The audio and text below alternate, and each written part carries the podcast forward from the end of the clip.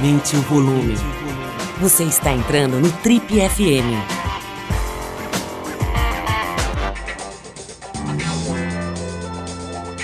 Oi, eu sou o Paulo Lima e essa é a versão podcast do Trip FM.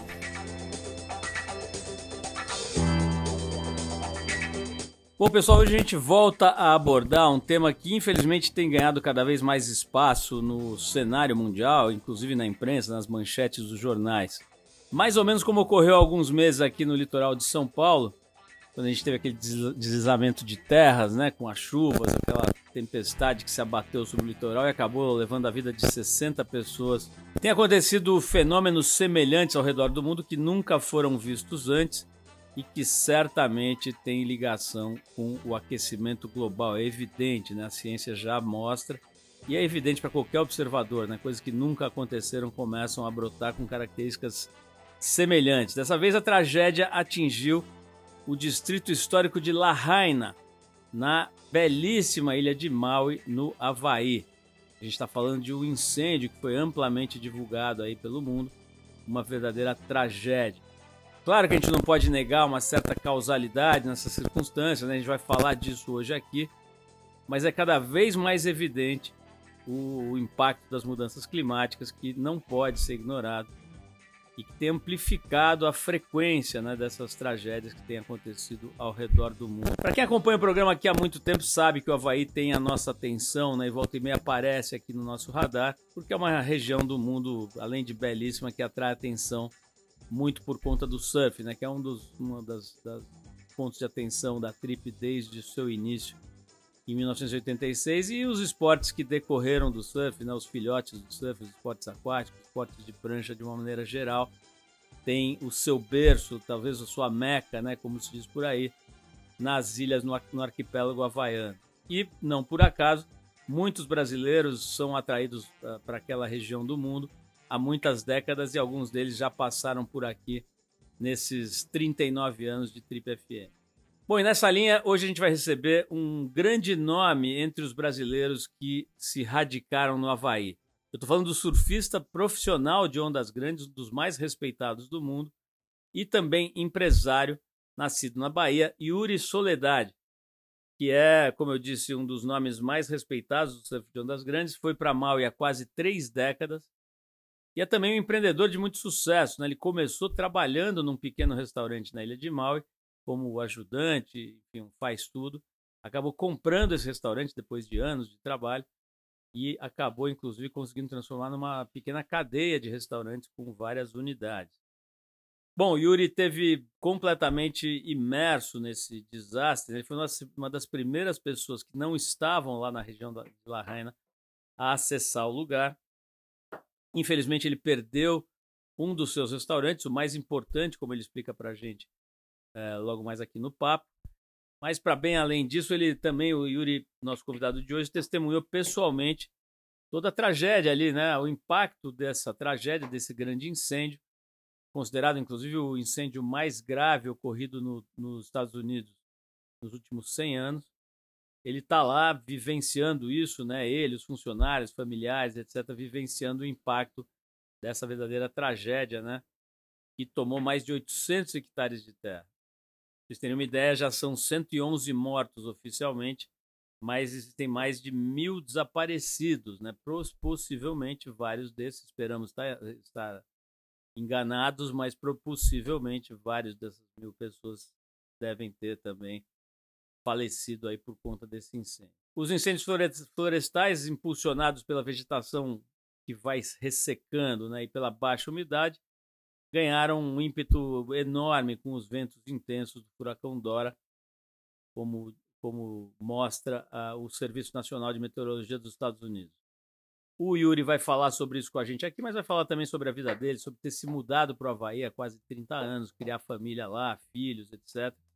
E como é que é ser uma, um dos Mad Dogs, né? Os Mad Dogs são o apelido que foi dado para o trio de surfistas brasileiros, do qual o Yuri faz parte, é, que pra, basicamente desbravou o surf na famosa onda de Jaws, né, que é lá em Maui, uma das maiores ondas do mundo, uma das mais temidas e admiradas ondas do mundo, que esse trio de brasileiros desbravou e começou a surfar remando, né? Essa onda só era surfada com o auxílio de jet skis e o Yuri ao lado do Márcio e do Danilo, ele vai, a gente vai falar disso daqui a pouquinho, é, mostrou para o mundo que era possível surfar com a força do próprio corpo, do próprio braço. Enfim, muita coisa legal do nosso papo hoje aqui com Yuri Soledade no Trip FM. Vamos lá.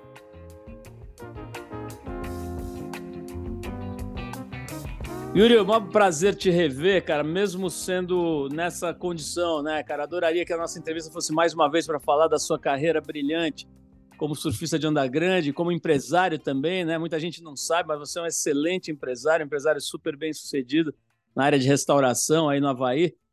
Mas, pô, infelizmente, nesse momento, o que nos levou a te procurar é essa, essa coisa muito triste, né? essa tragédia que aconteceu em maio. Eu estava lendo agora numa revista de notícias que foi o, o a, a, situação de, de, incêndio mais grave na história dos Estados Unidos nos últimos 100 anos. Né?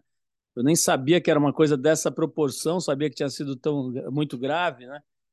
Mas, enfim, a gente vai falar também de surf, claro que é inevitável, né? e é um grande prazer conversar com você sobre surf, um dos caras que mais conhece sobre esse assunto no mundo, dá para dizer.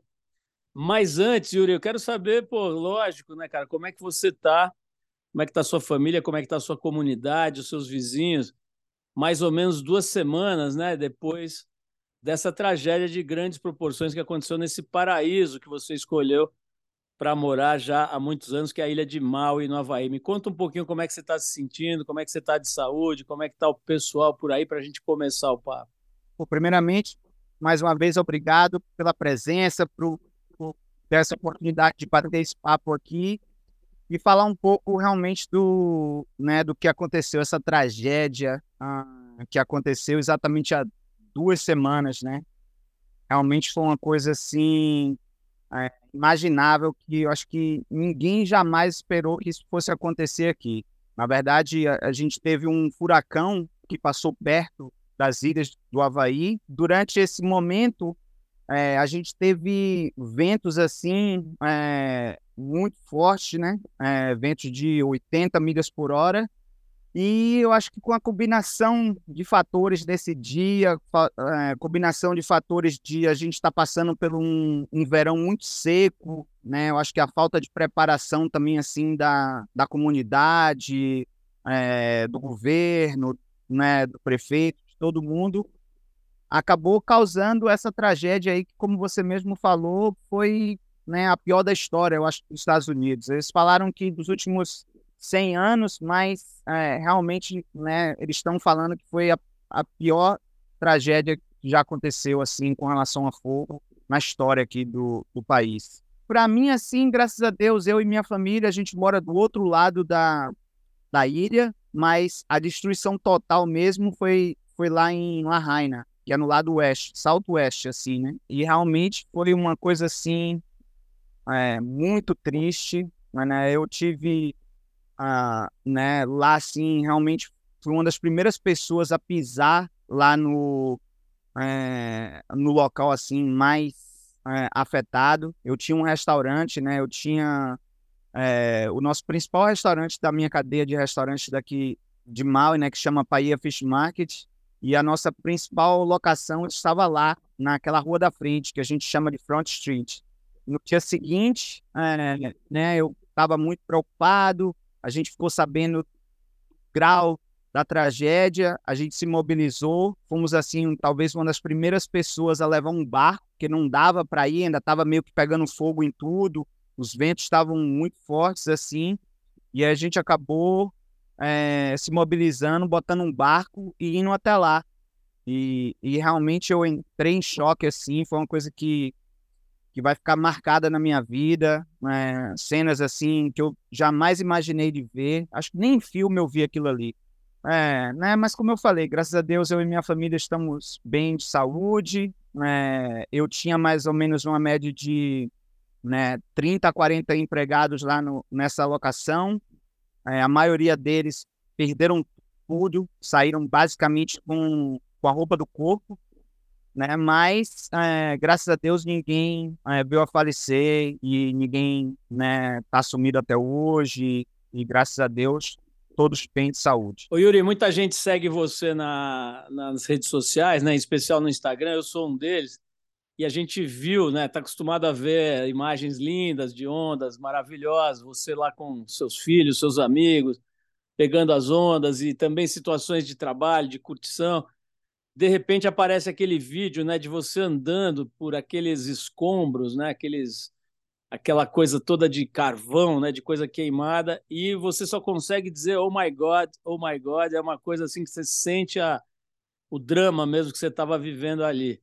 Você mencionou agora, né, que você empreendeu, eu me lembro de ter ido passar uma temporada em Mal em 2012, e o Paia Fish Market já era um restaurante importante, talvez o mais badalado ali, o mais é, movimentado da região de Paia, que eu diria que é uma espécie de é, sei lá, centrinho do North Shore ali de Maui, né? E, mas hoje, ao, ao, longo do tempo, você foi progredindo e, como você falou, você tem uma, uma cadeia de restaurantes, várias lojas, né? Como é que foi o prejuízo seu específico? Quer dizer, isso, isso tem uma estrutura de seguro que vai te garantir algum ressarcimento ou realmente é uma, é uma é um dano muito pesado do ponto de vista financeiro. Foi uma perda muito grande. É, geralmente, quando a gente aluga um. que eu não era. Geralmente aqui você não é dono dos imóveis, né? Você aluga os imóveis. Consequentemente, a gente tem uma, um seguro contra é, percas assim de, de vendas, é, mas também um seguro muito pouco. Então, é, realmente, né, com relação assim financeira, vai ser um prejuízo muito grande né? Eu acho que vai abalar aí realmente não só a mim, como né, muitos dos meus empregados. É, a nossa firma, que a gente sempre trabalhou é, como uma forma de. É, trabalhou em família. Eu que comecei lavando os pratos desse restaurante de Bahia, né, fui subindo de posição, passei a ser cozinheiro, depois passei a ser gerente, depois passei a ser dono toda vez que a gente abriu um outro restaurante, a gente sempre deu oportunidade para a galera que estava trabalhando há bastante tempo na empresa e eles acabam virando sócios. A gente tinha um sócio lá na, na nessa locação lá de Lahaina, um cara que, pô, o cara estava no restaurante antes do que eu. É, tipo assim, eu trabalho nesse restaurante há 30 anos, o cara tem, meu irmão, 35 anos de casa. Para ele, né, acabou o sonho, acabou tudo. Se aconteceu, aconteceu com a razão e a gente tem que olhar para frente, seguir firmes fortes. É, existem várias outras pessoas que, que, tipo assim, que precisam da nossa energia, do nosso foco, da nossa força de vontade, da nossa garra, da nossa, né, do poder de, de querer superar os obstáculos. E, e eu acho que, que agora o nosso foco é esse aí. Não quero muito pensar muito assim, né, financeiramente, o que é que vai isso causar para mim, para minha família. Eu estou mais preocupado com, com os meus empregados e com, com o meu sócio de lá e com as pessoas que realmente foram atingidas pelo esse desastre aí e que realmente né, espero que o governo, né, o presidente, as pessoas possam ajudar porque essas pessoas estão precisando, precisando muito. Não é pouco não. Aqui o desastre foi uma coisa que é, realmente eu não sei como é que vai é, recuperar essa ida aqui de Maui, não. Yuri, tem uma, uh, se é que é possível falar em, em consequências positivas de uma tragédia desse grau, né? É sempre questionável falar em algo positivo, mas o fato é que isso atraiu a atenção do mundo inteiro para uma ilha específica do Havaí, né, que é Maui, mas também para o Havaí. Né? E eu tenho visto, tenho acompanhado bastante a cobertura, inclusive do New York Times e outros veículos importantes, e aparece muito uma coisa de um certo descaso do governo federal, né, do governo americano, com o Havaí de uma maneira geral. Né? Você que já é um cidadão há muitos anos, né, você já é parte da comunidade, eu diria até, não que eu conheça tão bem assim a, a Ilha de Maui, mas eu sei que você é uma liderança da, da comunidade de Maui aí, pelo tempo e pela, e pela atitude, né, pelo jeito de estar no mundo que você sempre teve, que eh, mistura humildade com muito trabalho, com muito, muita simpatia e tudo isso.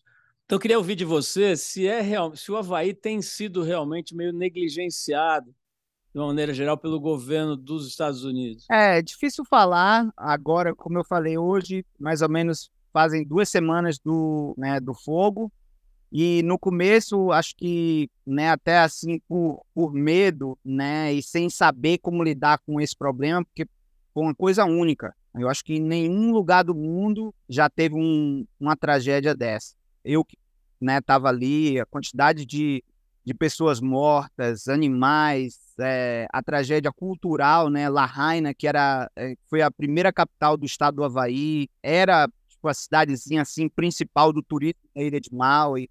Então, realmente era uma coisa assim difícil de lidar. E a gente não tinha infraestrutura, não tinha corpo de bombeiros, não tinha polícia, não tinha nada. A gente não teve apoio nenhum assim. É, é difícil falar também, a gente está falando de uma ilha, né? Uma ilha pequena com 200 e poucos mil habitantes. Então, é, a, realmente a infraestrutura era quase que zero. E isso aí acabou acarretando esse desastre aí, onde a gente tem né, é, mais de, de mil pessoas desaparecidas até hoje, fazem duas semanas. Então, né, isso é o número que eles têm, porque existiam muitos imigrantes, muitos mexicanos, muitos filipinos, que praticamente eram invisíveis ao sistema e que vão continuar sendo invisíveis e, e, a gente não sabe nem se eles vão fazer parte dessa contagem realmente de pessoas mortas. E nos primeiros dias, realmente, quem ajudou mesmo foi a comunidade. Chegaram, assim, containers e containers de, de roupa, água, é, botijão de gás, é, rádio, né? Eles estão até hoje sem... É, tem algumas áreas ainda sem eletricidade, a água está totalmente é, poluída, a rede de, de celular ainda está comprometida, então muito difícil você ter é, internet, conseguir falar. É, realmente, duas semanas depois ainda está um caos. Muita gente não tem mais o que dar, fora que é, eles começaram uma campanha né, para evitar que, né, que as pessoas venham para a Ilha de Mal e até para o estado do Havaí, né? E acabou que isso está acarretando uma segunda onda de, de obstáculos que a gente está percebendo aqui, é que com 80% da população, 90% na verdade, vive do turismo, e agora a gente está realmente sem ninguém. Então, os restaurantes, meus restaurantes mesmo, estão vazios, a gente não está vendendo absolutamente nada. Eu estou tentando manter é, os meus empregados ativos, né? perdendo dinheiro, na verdade, mas dando trabalho para eles, porque eles precisam de, de ter um objetivo, de ter o que fazer, porque senão aí é que a coisa vai ficar pior ainda. Mas realmente a gente está numa situação séria aqui, as coisas não estão legais, o tempo todo eu, né, ouvindo assim de pequenas em, empresas, de pessoas que vivem do turismo, que trabalham nos hotéis, trabalham em outros restaurantes, e a galera já começou a fechar as portas, é, muita gente não vai ah, conseguir é, se recuperar, né? É, eu acho que não só lá do lado de Lahaina, mas dos outros, das outras partes da ilha também. A galera não tem fôlego, ainda mais depois de ter vindo de uma pandemia, né? Onde todo mundo usou o que tinha e o que não tinha para sobreviver. E, e, agora vem uma outra onda dessa. É como se a gente estivesse né, surfando Jaws, entrou uma série, tomando 10 ondas na cabeça, deu uma respirada e agora já vem mais 10. Bom, Yuri, o que você está relatando é um clássico caso, né? um evidente caso de uma calamidade pública, né? e é nesse, nessa hora que os governos federais têm que atuar. Né? Eu espero que o governo americano, que é bastante sensível a várias tragédias do mundo, volta e meia você vê o primeiro auxílio que chega vem, em geral, de um avião do, da, da Força Aérea Americana, que espero que venha dinheiro mesmo, né? dotação orçamentária para que a ilha se levante, né? acho que é o único caminho, espero que isso aconteça. Mas falando da comunidade que você falou, né, com muita, com muita propriedade, né, que o, a comunidade talvez tenha, venha sendo a coisa mais positiva, né, a força das pessoas se ajudando. Eu vi uma, existe uma pessoa aí na comunidade de Maui que hoje talvez seja um dos atletas mais conhecidos do mundo, né? Para quem acompanha os esportes de água, certamente já ouviu falar do Kailene, né? Que é um dos grandes gênios desses esportes, o cara que está reinventando a técnica de várias modalidades, né? De, desde o kitesurf até o próprio surf em ondas grandes e o towing, tudo, tudo que ele faz, ele faz com genialidade. O que pouca gente sabe é que você foi um dos mentores desse grande gênio aí, né? Quando ele era ainda garoto, Eu sei que você era uma espécie de mentor, preparador, inclusive atraindo outros profissionais para ajudá-lo na formação dele. E ele se tornou um dos profissionais mais bem pagos, inclusive, mais celebrados, mais admirados do mundo, né? E eu vi ele fazendo uma, falando, dando uma entrevista até para o ex-campeão mundial de surf, o Barton Lynch, né, recentemente, e sendo muito veemente, né, muito incisivo nas queixas dele, nas reclamações dele, com relação a, vamos dizer assim, a imperícia, a incapacidade de atuar que você relatou de uma forma mais delicada e até gentil que é o seu jeito, né, que é peculiar a você. Mas ele estava falando, por exemplo, do fato de terem bloqueado as estradas dias depois do incêndio, você não tinha acesso de carro, né? E ele reclamou muito disso, ele falou, ah, nem de barco estão deixando chegar lá, né? E reclamou disso, reclamou da falta de ajuda financeira mesmo, da eh, empresa de energia, né? Ele falou mais ou menos a mesma coisa que você disse, né? Que é, precisava ter desligado antes a, a, a energia, né? Que corre pelos postes e tudo, mas ele falou de um ponto também, Yuri, que eu queria te ouvir, que é sobre a coisa do, do, sistema de alarmes. Né? O Havaí é muito conhecido porque já foi bombardeado, né? que deu o bombardeio de, de, Pearl Harbor, que deu origem à, à Segunda Guerra Mundial, o, o, tsunamis muito graves, importantes e outras tragédias que acontecem numa ilha que é tão exposta né? às intempéries, ao oceano e tudo mais. E todo mundo sabe que existem, é, todo mundo que já foi ao Havaí sabe do sistema de sirenes, né, de aviso e tal.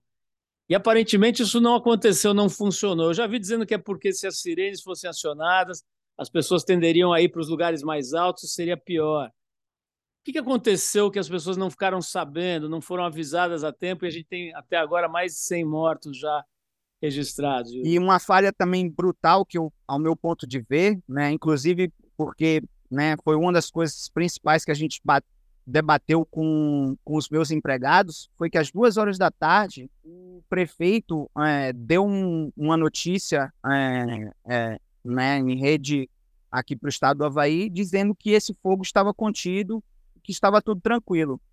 Então muita gente ficou tranquila, achou que, é, que ia ser de boa. Tipo assim, o meu gerente, que é o meu sócio, ele estava tipo, duas da tarde, eu falei com ele duas e meia, ele falou, não, a gente vai abrir o restaurante cinco horas da tarde. É, vamos manter os empregados aqui e tal, e estava achando que estava de boa. E aí o que aconteceu foi que, mais ou menos nesse horário, assim, no meio da tarde, né, entre duas e três, começou a pegar fogo em algumas partes da, na parte do alto da montanha. O fogo começou a vir de cima para baixo e começaram a cair aos postes na, na parte de baixo. Então, mais ou menos, ficou tipo uma coisa assim que tinha um, um fogo vindo de cima e um fogo de baixo. E essa comunidade que a gente chama de Lahaina Luna estava entre eles, estava entre os dois fogos. O Yuri, outra coisa que eu queria te perguntar, que também por conta dessa tragédia, esse assunto veio mais à tona e está sendo mais falado, eu tive agora o privilégio de, de passar um, um, tempinho no Havaí no, no, em janeiro de 2022, né? E, e eu me lembro de ver várias, eh, várias não, mas em alguns lugares, assim, uns cartazetes, uns folhetos e algumas conversas e tal, e também nos jornais, sobre o que tecnicamente se chama de gentrificação, né? Que é quando o turismo, a valorização de certos lugares vai expulsando os nativos, né, os locais, que geralmente têm menos posses, né, menos é, é, dinheiro, enfim, e, e, vai tomando as terras deles, né, vai comprando tudo e, vai, e eles vão sendo, de uma certa forma, expulsos daquele lugar e acabam não tendo uma condição boa de, de residir onde eles nasceram. Né? Isso é um problema mundial, inclusive aqui em São Paulo, no Brasil inteiro, né, no Nordeste, que você conhece melhor do que eu. Isso acontece, está acontecendo muito, né? na Europa também. Como é que é essa história da moradia dos locais no Havaí? Yuri, é um problema grave também? Sim, com certeza. É um problema que vem assim amplificando cada vez mais. Né?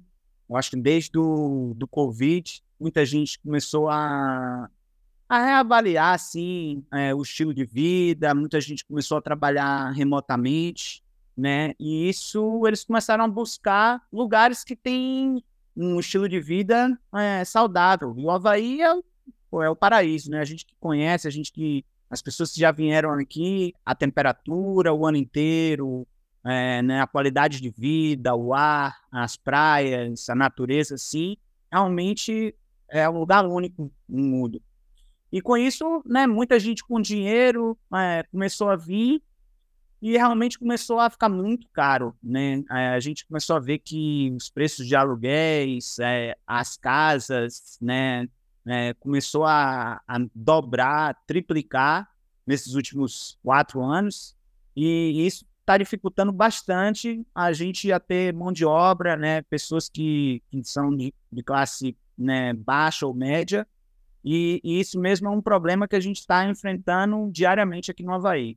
Mas é, eu acho que tem solução, né? Eu acho que os governantes, as pessoas, as cabeças pensantes aí, eles precisam criar áreas para low income house, né? Que são as pessoas que não têm essa condição financeira de, de é, ter uma casa na beira da praia. Mas a gente ainda tem muita área verde né, no estado do Havaí. Eu acho que um dos problemas que a gente enfrenta aqui é a água, é, né? A água realmente é um, uma coisa difícil, porque a gente mora numa ilha, está no meio do Oceano Pacífico, mas com a tecnologia que a gente tem hoje em dia, eu acho que, que isso aí é uma questão que, que dá para ser resolvida. O que falta são incentivo do governo, é, né, cabeças pensantes, começar a surgirem com, ideias para que a gente possa ter uma, é, uma, infraestrutura, uma infraestrutura legal que possa ter uma harmonia entre essa gentrificação que você mencionou, mas que a gente também possa ter ah, os locais, a comunidade e as pessoas que possam é, continuar né, trabalhando, ajudando e servindo a comunidade como um todo. Ô, Yuri, a tua história aí no Havaí é muito legal, né? Você foi procurar um tio seu, né? Claro, atraído muito mais pelo surf do que qualquer outra coisa, me corrija se eu estiver errado, mas tinha um tio seu que foi antes, né? Saiu lá da Bahia, se estabeleceu aí em Maui e isso te estimulou a procurá-lo e tal, e, e ficar aí. Eu acho que tem uns 30 anos, mais ou menos, você está no Havaí, é isso, Yuri? É, então, vão, vão se fazer 30 anos. É, na verdade, eu ganhei um campeonato de surf na Bahia, que dava uma passagem é, o Hawaii, né?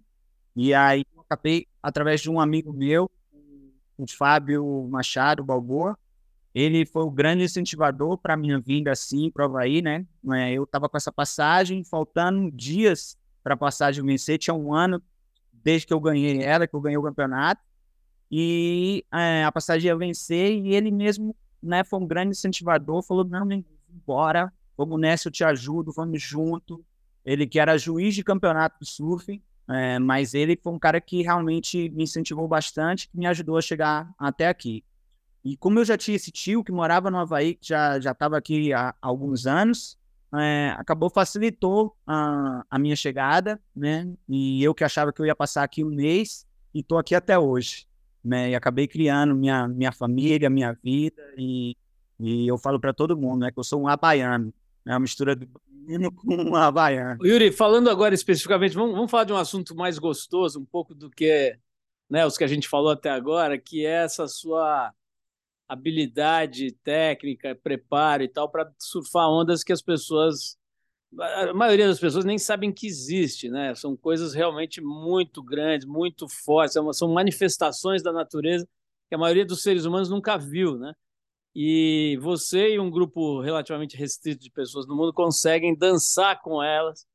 E você me proporcionou um privilégio inesquecível, né? Que foi ver isso de perto. Eu tive a, a enorme honra de estar no barco de apoio que levou você para competir nessa onda fantástica de Jaws, né? na primeira, no primeiro campeonato oficial mundial de ondas grandes, que foi no final de 2015.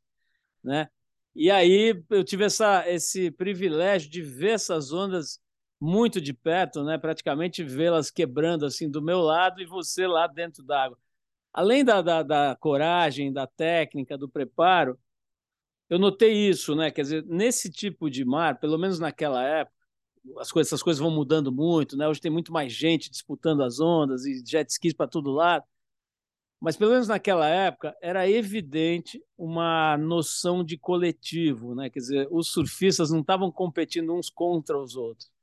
Eles estavam lidando com a natureza e tentando domá-la, né? Tentando se integrar com ela e desfrutar daquela energia gigantesca ali.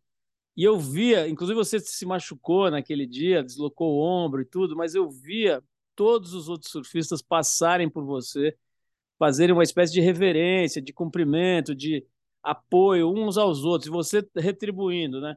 Me fala um pouco sobre isso, cara. Isso ainda tem no surf de onda grande, ainda tem essa camaradagem, ou o dinheiro, a fama, os filmes, as séries especiais da HBO, isso está mudando um pouco a cabeça da galera dentro da mudou um pouquinho quando a condição ainda está num nível ainda, é, tipo assim, não tão intenso. Mas a real é que quando o bicho pega mesmo, quando o mar sobe, é, né, é, a, é a gente tentando sobreviver, como você falou, né, tentando dançar de acordo com, com a natureza ali. E, e, a gente sabe que a natureza vai ser sempre muito maior do que qualquer ego, do que qualquer é, vontade de se sobressair, né? E a gente sabe que a gente só vai conseguir realmente atingir é, alguma coisa assim maior de, de ter essa experiência única de, de poder surfar essas ondas ou, ou né, ter essa experiência se a gente estiver em equipe. E eu acho que esse é o grande lance até que me atrai assim até hoje na no Big Surf, que é uma coisa que, irmão, quando chega o bicho pega mesmo, você tem que trabalhar em equipe né? Você vai ter é, os jet skis, a galera que faz, né? Se a gente tiver na remada, é, vai ter a galera que vai fazer o salvamento ali, que um, mais cedo ou mais tarde você vai tomar uma onda na cabeça, você vai é, fazer o drop, mas você não vai completar a onda até o canal e você vai precisar de alguém é, tá ali, né? Eu que tenho o meu filho, que, que hoje em dia é um dos grandes pilotos de, é, de salvamento assim aquático, ele que sempre faz é, o meu salvamento. Tem uns amigos é, né, de longas datas que, que também fazem, é, né, é, que estão ali no jet ski. Quando chega um certo ponto que você está fazendo o tow-in, você tem o, o seu parceiro ali que está te colocando nas zonas, que está em total sintonia. Então, eu acho que realmente é, existe esse, essa união, essa coisa assim que, que realmente no surf de onda pequena não existe. É, né? Cada um está por si, cada um está querendo pegar a onda ali, e já no surf de onda grande, não. E quando o bicho pega mesmo, você conta nos dedos quem é que quer realmente, né? Tipo assim, né? tá todo mundo ali. Às vezes o cara pega uma onda, aí ele, na próxima o cara fala: Não, vai tu, vai você. É, não, vai você, não, tá na pô, já peguei uma, tô de boa, pá, não. É, né? Se o cara for lá e pegar, tipo, uma onda, duas ondas no dia, meu irmão, o cara tá, tá muito bem. Né? São experiências únicas, você não precisa de muito né? Cada um tá ali para pegar uma onda. Claro que existe aquela vontade de quebrar barreiras, né? Acho que todo mundo que, que compete assim, existe aquela vontade de, de se superar, mas é, existe também a união, o time, a equipe, são coisas que, que a gente só vê no Big Surf. Ô Yuri, na, a palavra humildade é muito presente na tua vida, né? tanto na, na vida social e pessoal, quanto dentro d'água também. Você acabou de falar, né, cara? Não tem ego, não tem musculatura, não tem é, é, suplemento alimentar que seja maior do que a força da natureza, né? Agora, é, tem uma coisa muito interessante também, quando a gente fala de, de atleta de alto rendimento, que é o seu caso, né, de esportista que vai no limite do limite do limite, eu entrevistei recentemente o César Cielo, né, que foi um dos maiores nadadores do mundo, né? É, e até hoje ainda se encontra numa condição competitiva, como ele me reportou. Mas ele me falou nessa entrevista um depoimento muito legal. Ele falou assim: Olha, cara, a coisa mais difícil da minha carreira está sendo encerrá-la. Né? Ele falou: é, é a única coisa que eu não consegui na natação falou, consegui tudo, cara, eu ganhei tudo, tenho várias medalhas olímpicas, eu tenho recordes, eu tenho... Mas eu não consigo, tanto é que eu continuo inscrito, a última competição minha foi em 2019, eu continuo inscrito, eu não consegui tomar uma decisão sobre isso, eu não quero mais acordar cedo, não quero mais sofrer nos treinamentos, mas ao mesmo tempo eu não consigo largar isso. Você me deu uma entrevista, nos deu uma entrevista para a Trip alguns anos atrás, em que você falou, olha, eu vou parar no dia em que eu sentir um medo que eu não possa mais suportar, que, não, que, eu, que eu sinta que eu não consigo superar, né? Como é que está esse momento, Rui? Você ainda, ainda é novo, acho que ainda está em condições, né? Tem muito surfista de, de, de, uma idade um pouco mais avançada que a sua, ainda em atividade nas ondas grandes, né? É, acho que o Garrett McNamara é um exemplo, né? Que acho que é um cara mais velho que você, até, até onde eu sei. Enfim, é, acho que você ainda está se mantendo em boa condição e eu vejo isso porque volta e meia você aparece numa foto aí numa onda de sei lá quantos pés, 80 pés, 70 pés.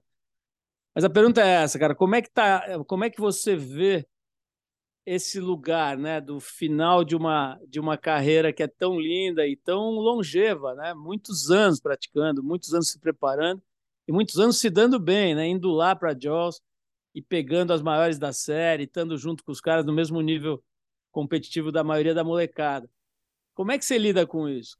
Esse lance de, de idade, de parar, acho que vai muito da, pessoal, muito de, de, pessoa por pessoa. Eu mesmo realmente tenho é, essa vontade de fazer assim até eu não poder mais, né? É, eu sempre converso com, com minha esposa, com meus filhos, né? O meu filho mais velho me acompanha diariamente, praticamente todo suel, e ele sempre fala, fala pô, pai, você não, não sente medo? É, você tá lá, geralmente você é o cara que senta mais profundo de todo mundo, você é o cara que se põe mais em risco por eu ser é, goofy, né? E ficar posicionado ali mais dentro para ir para esquerda ou para direita. E ele fala, pô, você é o cara que tá se arriscando mais de todos, mas você, hoje em dia, você é o cara é, mais velho que tá lá. Eu falo, não, a idade não quer dizer nada. Realmente o que conta é a paixão, é a vontade de estar lá. Graças a Deus eu tenho pessoas é, na minha equipe assim que me ajudam a a estar tá preparado, né? Eu tenho o Rafael Croef, é um cara que, que entrou na minha vida alguns anos atrás e que me ajuda é, no meu treinamento. Eu tenho uma equipe aqui é, que ajuda até a treinar assim, a galera da, da nova geração, o Ian Gentil, o Kailene, é, né? E, e eu acompanhando eles, acabo me puxando também.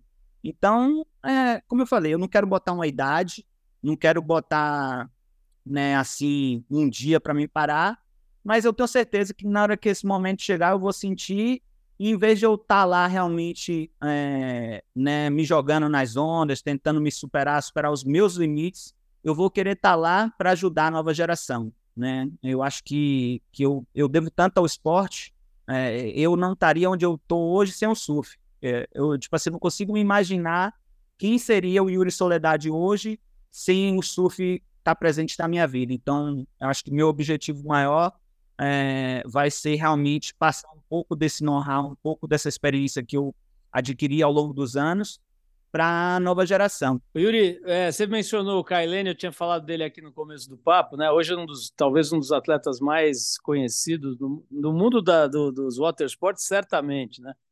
Certamente também um dos mais bem pagos nesse campo. Tem também essa evolução todas as redes sociais. Hoje os surfistas têm verdadeiros canais de comunicação próprios, né, e filmes e séries e tudo mais.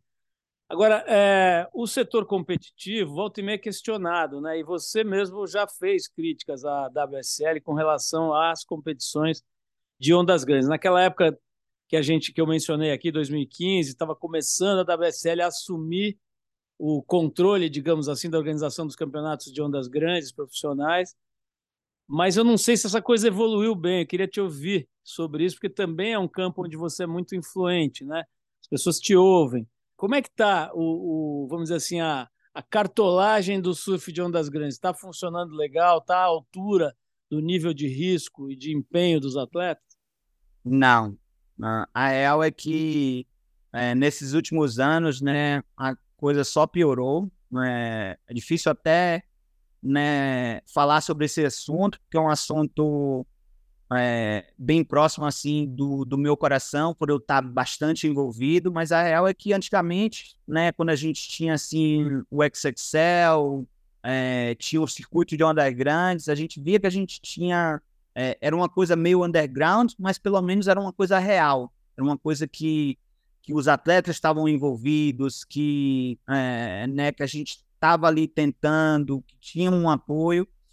E a real é que a WSL entrou, é, né? Claro que a gente entende, eu como empresário sei que né, nos últimos anos a gente vem passando por sérias dificuldades financeiras, até com a pandemia mesmo. Mas a real é que a, a WSL é, nunca se interessou pelo surf de grandes, né? Ele, ela comprou ali, eu acho meio que até para é, segurar um pouco é, esse crescimento que o surf de ondas grandes tinha. Né? No começo eu, eu não identifiquei isso, achei que poderia ser até uma coisa positiva, mas agora realmente a gente viu que, que né, eles não tinham interesse, ou não sei por que razão, talvez eles até tinham no início e depois as coisas foram mudando, as, as marcas de surf é, perderam mercado, e né, não, não sei exatamente o porquê. Mas a real é que esses últimos anos a gente foi praticamente uh, abandonados pela WSL, né, né, o, né, ninguém sabe assim é, quem foram os últimos campeões, não existe um, uma plataforma para divulgar os atletas, como você falou, hoje em dia cada um tem que fazer o seu, né? Os atletas hoje em dia têm essa plataforma, esse canal individual, mas não existe um, um lugar onde as coisas estejam né, né, mostrando é, o dia a dia dos atletas, quem são os atletas, as ondas, os feitos que foram feitos nos últimos anos. É, é, chega a ser difícil de entender mesmo, né? Como é que uma entidade que tem essa pretensão de ser a entidade mor do esporte da, da, do, do, surf, né? Esteja deixando de lado uma modalidade que exerce um verdadeiro fascínio, né? Porque enquanto isso, né? Enquanto eles estão abandonando o, o, o setor competitivo, eu acho que nunca o surf de onda grande teve tanta visibilidade, né? Qualquer emissora de televisão, jornal publica quando tem aquele swell gigante em Nazaré ou no Tahiti. Ah, eu mencionei aqui essa série, né, Onda de 100 Pés da HBO, que ganhou muitos prêmios, né? Teve uma audiência gigantesca no mundo inteiro. É, e esses dias eu vi um vídeo do Papa falando sobre Nazaré, não sei se você chegou a ver, né? O Papa falando, não sei por que ele resolveu falar sobre Nazaré, sobre surf, quer dizer, até o Papa está ligado, e a WSL parece que não, né? Uma pena mesmo.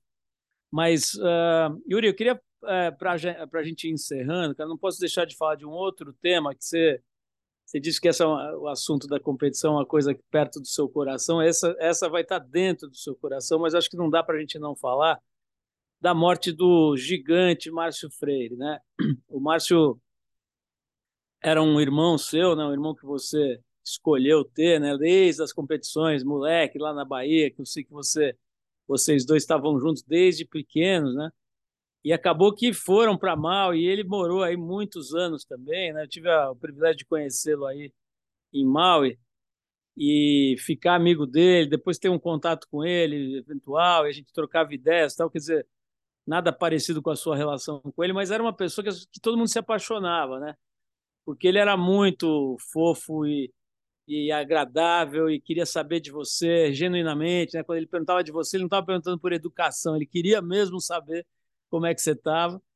Além de ter sido um atleta genial também, né, cara? Não só no surf de onda grande, na canoa havaiana. Ele era um cara que realmente tinha um corpo muito forte, né? E sabia usar. E nas ondas grandes fez com você é, e o Danilo, né? Aquela coisa dos Mad Dogs, né? Os caras que meio que inventaram o surf remado, né? O, o surfing jaws remando na prancha. Para quem não sabe, até então as pessoas achavam que só era possível surfar a onda de jaws com o auxílio de motor, né? Do jet ski puxando. E vocês três, por mais do que tudo, eu acho, né? Me corrija se eu estiver errado, por falta de equipamento, de acesso e tal, fala, pô, vamos ver se a gente consegue remar na prancha, né? Já que a gente não tem jet ski à disposição, vamos remar lá. E vocês começaram, vocês praticamente é, ressignificaram o surf remado, né? O surf com a propulsão do próprio corpo em ondas que até então as pessoas achavam que eram impossíveis de entrar remando. Mas enfim, o Márcio morreu surfando lá em Nazaré, né? Esse essa essa essa infeliz é, acontecimento foi amplamente mostrado, divulgado. Ele foi, aliás, bastante homenageado, né, que foi muito legal. No mundo inteiro, gente do mundo inteiro é, homenageando o, o Márcio por ocasião da morte dele. Mas eu queria que você falasse um pouquinho disso, o, Yuri. Primeiro, assim, da tua relação com ele, depois, assim, o que, que você acha que foi uma fatalidade mesmo? Você acha que ele, enfim, deu algum vacilo ali, não estava preparado naquele momento, naquela altura da vida. Queria que você falasse um pouquinho da, da tua relação com ele e da morte dele especificamente. É, né, ele, para mim, foi um irmão, um irmão que a vida me deu, é, né, uma pessoa que, e vem assim para marcar a sua história, é, né, né? Ele tipo, era um cara que não tinha maldade, um cara que, que era tipo assim puro de alma, né? Um cara que que, né, que só fazia o bem, só trazia alegria, né? Ele, né, que passou aqui pela Ilha de Mal, foi um cara também que que marcou muito essa ilha, né? Todas as pessoas, você vê desde, desde os havaianos, uh, as pessoas que, que conheceram, tiveram o prazer de, de ter um tempo com o Márcio Freire, até hoje se lembram, até hoje comentam, até hoje falam sobre ele. E com relação ao que aconteceu, é difícil falar. É, né? Ele é um cara que, que realmente, mesmo é, né, ele saiu do Havaí, é, já estava alguns anos fora assim desse desse hip, dessa coisa de, de do surf de ondas grandes, mas ele estava em Portugal, né? Era ele estava de férias com a família, estava com os pais lá, a irmã lá, o cunhado, a irmã né, mora aqui em Maui com a gente, o cunhado é, é meu primo, é, né? Eles estavam de férias e ele acabou indo surfar, é, pegando algumas ondas nos dias anteriores, e naquele dia ele tinha surfado pela manhã na remada, o mar foi subindo, e quando né, foi à tarde, ele acabou indo fazer um, um tow-in, e acabou que aconteceu o que aconteceu. A real é que, para mim, é, tipo assim, eu acho que é, a gente tem uma missão aqui na Terra, e o Marcinho completou a missão dele né? Então, é, não sei o porquê, eu acho que Deus estava precisando da energia dele lá em cima, ele tocando o ukulele dele, né? Ele que era um cara que, que tipo, era, eu sempre falava para ele, Marcinho, você é o, o melhor, pior tocador de ukulele do mundo. você tem um título aí que ninguém vai ganhar de você, porque você é um cara especial, né? É um cara totalmente assim, fora de ritmo, mas que ele né, pela alegria dele, ele conseguia passar é, uma mensagem única né, quando ele tocava ali o ukulele dele, né, e eu acho que, que realmente ele cumpriu a missão dele aqui, a gente que, né, a família dele que tem esse lado espírita e que e que consegue enxergar a morte, essa passagem nossa aqui na Terra de uma forma diferente, eles conseguem entender que, que, né, que realmente é, né? Ele tinha o momento dele, é, ele ia desencarnar naquele momento ali e, e, que ele cumpriu, né? A missão dele aqui. E, né? Espero poder uh, honrar esse legado aí dos Mad Dogs junto com o Danilo, que, né? A gente até fala, eu brinco com o Danilo, fala, pô, é, né? Eram três, um mais um mais um. Agora metade de Massinho tá comigo, metade está com o Danilo. Então a gente continua sendo os três, mas é um e-mail mais um e-mail. Genial, Yuri. Para a gente fechar aqui, é, eu mencionei essa entrevista do Kailene para o Barton Lynch, né? E ele fala uma coisa também que é que mostra o grau do sofrimento aí da, da, da dor, né? Que todo mundo está sentindo aí. Ele, ele que é realmente um cara criado dentro d'água, literalmente, né? Que não sai da água e vai de um lugar para o outro, e sai daqui, vai para Nazaré, de Nazaré vai para Tahiti está sempre no mar. Ele falou que estava rolando um, um swell excelente aí, ondulações muito boas aí no, no, logo depois da, do incêndio, que ele não conseguia nem pensar em ir surfar, em ir para o mar e tal, né? Você está sentindo isso também, cara? Você está totalmente focado? Dá para dar uma relaxada, pegar umas ondas? Isso te recarrega? Como é que você está se sentindo com relação ao surf e a essa missão de ajudar a comunidade a se recompor? É, no momento aqui, ah, devido à situação que a gente ainda está passando, é, a real é que está bem difícil. Pelo menos para mim, assim, eu, eu né, tô, tô focado mesmo em, em poder ajudar, né, ajudar a comunidade na Raina, ajudar as pessoas que trabalhavam para mim, ajudar uh, as pessoas que continuam trabalhando e é, né? E eu tô um pouco sem tempo e sem cabeça para poder voltar uh, a surfar. Né? Na verdade, eu vinha de uma, uma lesão no joelho, é, né? Que eu estava querendo me curar. E eu acho que nesse momento agora né, é melhor eu focar mesmo na minha missão, é, esperar. E quando eu voltar, espero voltar para um dia clássico de ondas, um dia que eu possa é, um coração mais aberto para para poder desfrutar né, desse esporte maravilhoso que é o surf e, e poder voltar bem, né, para estar tá conectado ali com, com, o oceano e com, com, o mar e com o surf. Então, acho que no momento agora para mim, como assim como o Kailene, né, é, você mencionou ele, eu estou em contato direto com ele porque eu sei que ele é uma pessoa que tem é, uma plataforma, um canal muito mais abrangente e realmente a gente precisa de ajuda. Então, nesses últimos dois dias, eu acabei conectando ele com o governador do, é, do estado do Havaí, né, exigindo algumas, algumas mudanças no critério e foi interessante da gente ver que, que através né, de uma pessoa a gente consegue mudar uma visão e consegue tentar melhorar. Então, é, né, fiquei super feliz de de ter conectado um, né, o governador com o CAI e de ter, de uma forma, mostrado um pouco da realidade é, de um outro lado, né, de, de, imigrantes, é, um lado de, de pessoas que, que não têm um poder aquisitivo tão bom, a galera que trabalha realmente num restaurante, que vive de é, pagamento a pagamento, né? Então é, é, sempre bom a gente pegar o maior número de, é, de opiniões, de visões, de ideias, para que a gente possa passar um, uma forma abrangente das necessidades da comunidade do povo aqui do Hawaii. Muito legal, Yuri. Obrigado aí pra, pela tua, pelo teu tempo, cara, num momento tão difícil, né, da, da sua vida aí, da vida da sua comunidade, cara, conseguir abrir um espaço de, de, de algum tempo aí para conversar comigo, é, com a gente aqui. Eu espero que o governo americano entenda o que está acontecendo aí, veja o que está acontecendo aí e chegue junto, né? não só com, com a ajuda material, mas com a ajuda financeira, né? que, pelo que você está explicando, é muito necessário de reconstrução de um, de um estado, de uma, de uma região do, do país. Né?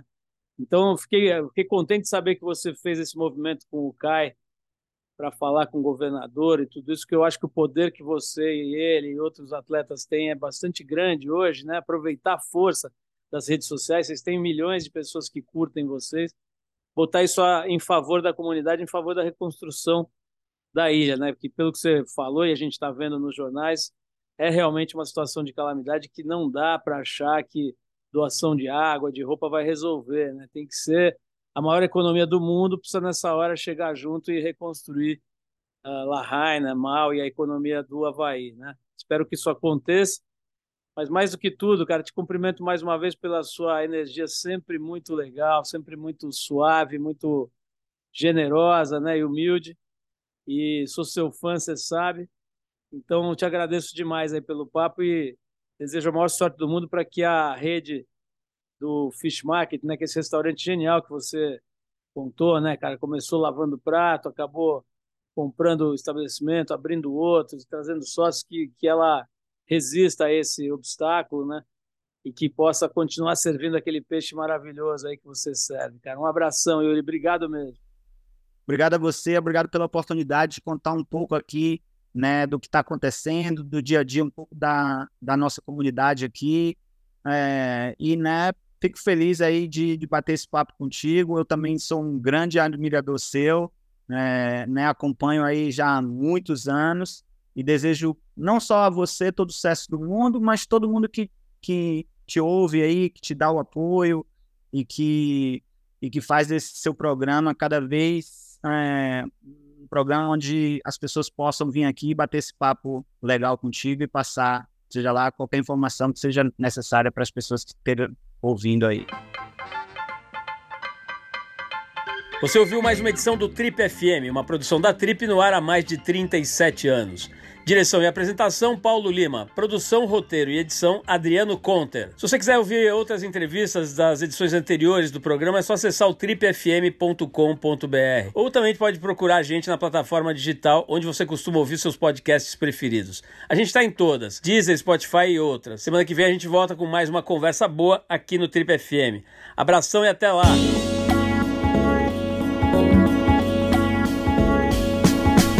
Você ouviu Trip FM.